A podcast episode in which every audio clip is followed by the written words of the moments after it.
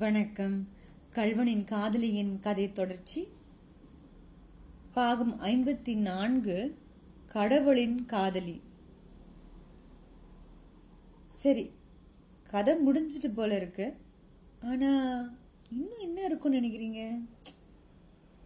பார்ப்போம் இத்தனை காலமாக நாம் நெருங்கி பழகிய சிநேகிதர்களிடமிருந்து விடைபெற வேண்டிய வேலை வந்து விட்டது. முத்தையன் இவ்வுலகத்திவிடம் விடை பெற்று கொண்டு சென்றான். ஆனால் அவனுடைய ஞாபகம் அநேகருடைய உள்ளத்தில் நிலை பெற்று அவர்களுடைய வாழ்க்கையை மாறி அமைப்பதற்கு காரணமாயிற்று. அத்திகவர்களில் முதன்மையாக ஸ்ரீமான் சர்வோத்தம் சாஸ்திரியை குறிப்பிட வேண்டும். சாதாரணமாய் போலீஸ் உத்தியோகஸ்தர்களிடம் நாம் எதிர்பார்க்கும் குணங்கள் அவரிடத்தில் இல்லை என்பதை முதலிலேயே காண்டோம். கண்டோம். அவர் அப்படி ஒரு அசாதாரண போலீஸ் அதிகாரியாய் இருந்தபடியானால்தான் இந்த சரித்திரம் இவ்வளவு தூரம் நீண்டு வந்தது. முத்தேனுடைய முடிவு சாஸ்திரியை பெரிதும் சிந்தனைகள் ஆழ்த்தி அவரை உலக வாழ்க்கையின் மகா ரகசியங்களை பற்றி விசாரணையில் இறங்குமாறு தூண்டிற்று. அறத்திற்கே அன்பு சார்பென்ப அறியார் மரத்திற்கும் அக்தே துணை என்னும் தமிழ்மறை கூற்றின் உண்மை பொருளை அவர் அப்போதுதான் நன்கு உணர்ந்தார். இந்த குரலுக்கு சாதாரணமாய் நற்கருமங்களுக்கே அன்பு ஆதாரம் என்று தெரியாதவர்கள் சொல்வார்கள். தீய செயல்களை விளங்குவதற்கும் அன்பே ஆதாரமானது என்று வலிந்து பொருள் கூறுவது வழக்கம். ஆனால் தமிழ்நாட்டில் தற்போது வாழ்ந்திருக்கும் பெரியார்களின் ஒருவர் மேற்படி பொருளின் பொருத்தமின்மையை எடுத்துக்காட்டி தீய செயல்களுடன் கூடிய அன்பே தூண்டுகோல் என்று பொருள் கூறியது சாஸ்திரியார் கேட்டிருந்தார். இது எவ்வளவு உண்மை என்பது முத்தையனுடைய வாழ்வில் இருந்து அவருக்கு தெளிவாக விளங்கிற்று. அபிராமியிடமத்திருந்த அன்பினால் அல்லவா முத்தையன் கல்வனாக நேர்ந்தது? மற்றும் பல தீய செயல்கள் அவன் செய்யும்படி நேர்ந்ததற்கு அந்த அன்பே அல்லவா காரணமாயிற்று? மற்றும் வாழ்வுக்கு அன்பு காரணமாக இருப்பது போல் மரணத்திற்கும் காரணமாக இருக்கிறது என்பதையும் சாஸ்திரியார் கண்டடைந்தார்.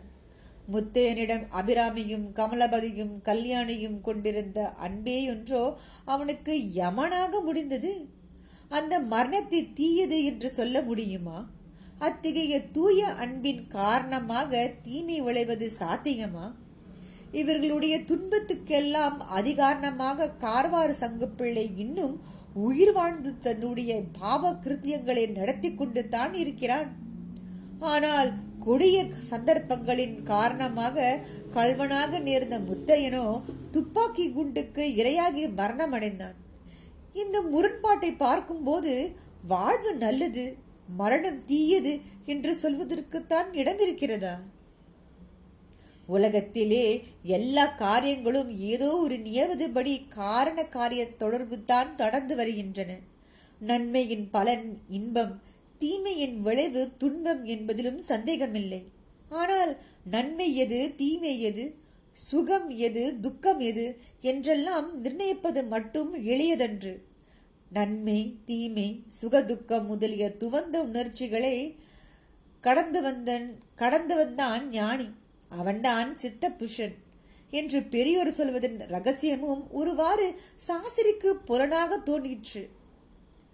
இவற்றெல்லாம் ஆத்ம சிந்தனையினாலும் தத்துவ விசாரணையாலும் இறங்கிவிட்ட சாஸ்திரிக்கு போலீஸ் இலாக்கா உத்தியோகம் பிடிக்காமல் போனதில் வியப்பில்லை அன்றோ? உரிய காலத்திற்கு முன்பே அவர் பென்ஷன் பெற்றுக்கொண்டு விலகி பாரமர்த்திய சாதனைகளையும் சாதனங்களிலும் பொது நன்மைக்குரிய காரியங்களிலும் ஈடுபட்டலானார். போலீஸ் சாமியார் என்றும் போலி சாமியார் என்று கூட அவரை அநேகர் பரிசிக்கத்தார். ஆயினும் அவர் அவற்றை சிறிதும் பொருட்படுத்தவில்லை. புகிழ்ச்சையும் மிகிழ்ச்சையும் ஒன்றாக கருதும் மனநிலையை அவர் அடைந்துவிட்டார். அவருடைய நற்காரியங்களுக்கெல்லாம் அவருடைய தர்ம பத்தினி பெரிதும் உதவி புரிந்து வந்தாள் என்று சொல்லவும் வேண்டுமா? முத்தையின் பிறந்த பிறகு சாஸ்திரியின் முயற்சியினால் குறவன் சொக்கன் விடுதலை செய்யப்பட்டான். ஆனால் அந்த பாவி மகன் சும்மா இருக்கவில்லை. கொள்ளிடக்கரை காட்டுக்கு போய் பல தினங்கள் அலைந்து திரிந்து கடைசியில் முத்தையன் மரம்போந்தில் ஒளிந்து வைத்திருந்த சில நகைகளை தேடி பிடித்தான். அவற்றை அவன் டவுனில் கொண்டு போய் விற்க முயன்றபோது போலீசார் பிடித்து கொண்டார்கள். வேறு ஒரு திருட்டு கேஸில் அவனை சம்பந்தப்படுத்தி மூன்று வருஷம் கடுங்காவல் விதித்து சிறைக்கு அனுப்பி விட்டார்கள். ஆனால் இதன் பொருட்டு நம் சொக்கனிடம் அனுதாபம் காட்ட வேண்டிய அவசியமில்லை. அவன் பிறவியிலேயே வேதாந்தியாய் பிறந்தவன் அல்லவா? அவனுக்கு வெயிலிரு வெயிலில் இருப்பது ஒன்றுதான் சிறையில் இருப்பதும் ஒன்றுதான். சுகமும் ஒன்றுதான் துக்கமும் ஒன்றுதான். இரு வினைகளையும் கடந்து யோகி என்று உண்மையில் அவனல்லவா சொல்ல வேண்டும் தகட்ட வேண்டும்? உரிய காலத்தில் கமலபதியும் அபிராமையும் கல்யாணம் செய்து கொண்டார்கள்.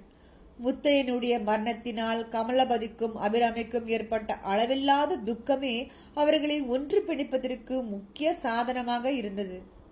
முத்தையனை நினைத்து அவர்கள் விட்ட கண்ணீர் அவர்களுடைய காதல் பயிரை தளிர்க்க செய்யும் வான்மழியாயிற்று இப்படி அவர்களுடைய நேசத்தை பெருக்கி வளர்த்த பிரிவு துக்கம் நாளடைவில் மறைய அவர்களுடைய காதல் இன்பம் மட்டுமே மிஞ்சியிருந்தது. சில சமயம் அவர்கள் ஐயோ முத்தையனை பிரிந்த பிறகு நாம் இவ்வளவு சந்தோஷமாக இருக்கிறோமே என்று எண்ணி வெக்கமுறுவார்கள். பின்னர் நாம் இப்படி சந்தோஷமாக இருப்பதுதான் முத்தையனுக்கும் மகிழ்ச்சி தருவதாகும் என்று எண்ணி ஒருவாறு ஆறுதல் பெறுவார்கள். கல்யாணி உயிர் வாழ்ந்திருந்தாள். முத்தேனுடைய மரணத்திற்கு பிறகு அவளும் உயிர் துறப்பாள் என்று எதிர்பார்க்க கூடும் ஆனால் உண்மையில் அவ்வாறு நேரவில்லை. முத்தையின் பிடிப்பட்ட அன்றே உயிர் துறக்க முயன்ற கல்யாணி அவனுடைய மரணத்துக்கு பிறகு அம்மாதிரி முயற்சி செய்யாதது ஆச்சரியம் அல்லவா? ஆச்சரியம்தான். ஆனால் அதற்கு ஒரு முக்கிய காரணம் இருக்கத்தான் செய்தது. முதல் நாள் கல்யாணி உயிர்த்துறக்க முயன்ற போது அவள் இவ்வுலகத்தில் உண்மையானது ஒன்றுமே இல்லை எல்லாமே பொய் என்ற மனோபாவத்தில் இருந்தாள். மறுநாள் முத்தையனை பார்த்த பிறகு அந்த எண்ணம் அவளுக்கு மாறிவிட்டது. உலகில் உறுதியானது உண்மையானது அழிவில்லாதது ஒன்று உண்டு. அது அன்பு என்று உறுதிப்பாடு அவளுக்கு ஏற்பட்டது. யமுன தீர்த்தில் வினுகானம் செய்து மாடு மேய்த்து திரிந்த கண்ணன் திடீரென்று ஒரு நாள் மதுரைக்கு ராஜரீகம் நடத்தச் சென்ற பிறகு பிருந்தாவனத்தில் அவனுடைய தோழர் தோழிகள் எல்லாம் துயரக்கடலில் ஆழ்ந்து விடுகிறார்கள். ஆனால் ராதை மட்டும் அவ்வாறு துயரப்படவில்லை. அவள் தன் சிநேகிதரிடம் சொல்கிறாள் தோழி ஏன் துயரப்பட வேண்டும்? இந்த உலகத்தில் சாசுவதமானது எதுதான் உண்டு? சகலமும் அந்நியாத்தம் அல்ல அந்நித்தியம் அல்லவா? மனுஷர்கள் அந்நித்தியம் வாழ்வு அந்நித்தியம் சுக துக்கங்கள் எல்லாம் அந்நித்தியம் இது தெரிந்திருக்கும் போது கிருஷ்ணன் போய்விட்டானே என்று நாம் ஏன் வருத்தப்பட வேண்டும்? சகியே இந்த உலகில் நித்தியமானது ஒன்றே ஒன்று இருக்கிறது. அதுதான் பிரேமி. பிரேமிக்கு உரியவன் கூட அந்நித்தியந்தான் அவன் போய்விடுவான். ஆனால் பிரம்மை மட்டும் பிரேமை மட்டும் ஒரு நாளும் அழியாது. அது நித்தியமானது. தோழி நமது ஹரி பெரிய திருடன் அல்லவா? ஆனால் அவன் கூட திருட முடியாத ஒன்று இருக்கிறது. அதுதான் நமது இதயத்தில் உள்ள காதல். அவனால் கூட அதை திருடிக்கூட கொண்டு போக முடியவில்லை அல்லவா? பின் எதற்காக நாம் துக்கப்பட வேண்டும்? ராதையின் மேற் சொன்ன மனநிலைதான் கல்யாணி அடைந்திருந்தாள். முத்தையனுடைய மரணம் அவளுக்கு துக்கம் விளைவிக்கவில்லை என்று நாம் சொல்ல மாட்டோம். ஐயோ கல்யாணிக்கா துக்கமில்லை. துக்கம் இல்லாமலா அப்படி சித்திரை மதுமை போல நிற்கிறாள்? துக்கம் இல்லாமலா அப்படி கண்ணீர் பெருக்கிறாள்? ஆனால் அது சாதாரண துக்கம் அல்ல அதிசயமான துக்கம் என்று மட்டும் சொல்லத்தான் வேண்டும். சாதாரண துக்கமாயிருந்தால் அதை மறக்க முயல்வது அல்லவா நியாயம்? அதுதானே மனித இயற்கை. ஆனால் கல்யாணி அந்த துக்கத்தை மறக்க விரும்பவில்லை. அந்த மகத்தான துக்கத்தில் அவள் ஏதோ ஒரு மகத்தான இன்பத்தையும் கண்டிருக்க வேண்டும். உண்மையில் கல்யாணி இரண்டாம் முறை உயிர் துறக்க முயலத்தான் காரணமே இதுதான். உயிர் துறந்தால் முத்தையனுடைய ஞாபகம் போய்விடுமோ என்னமோ?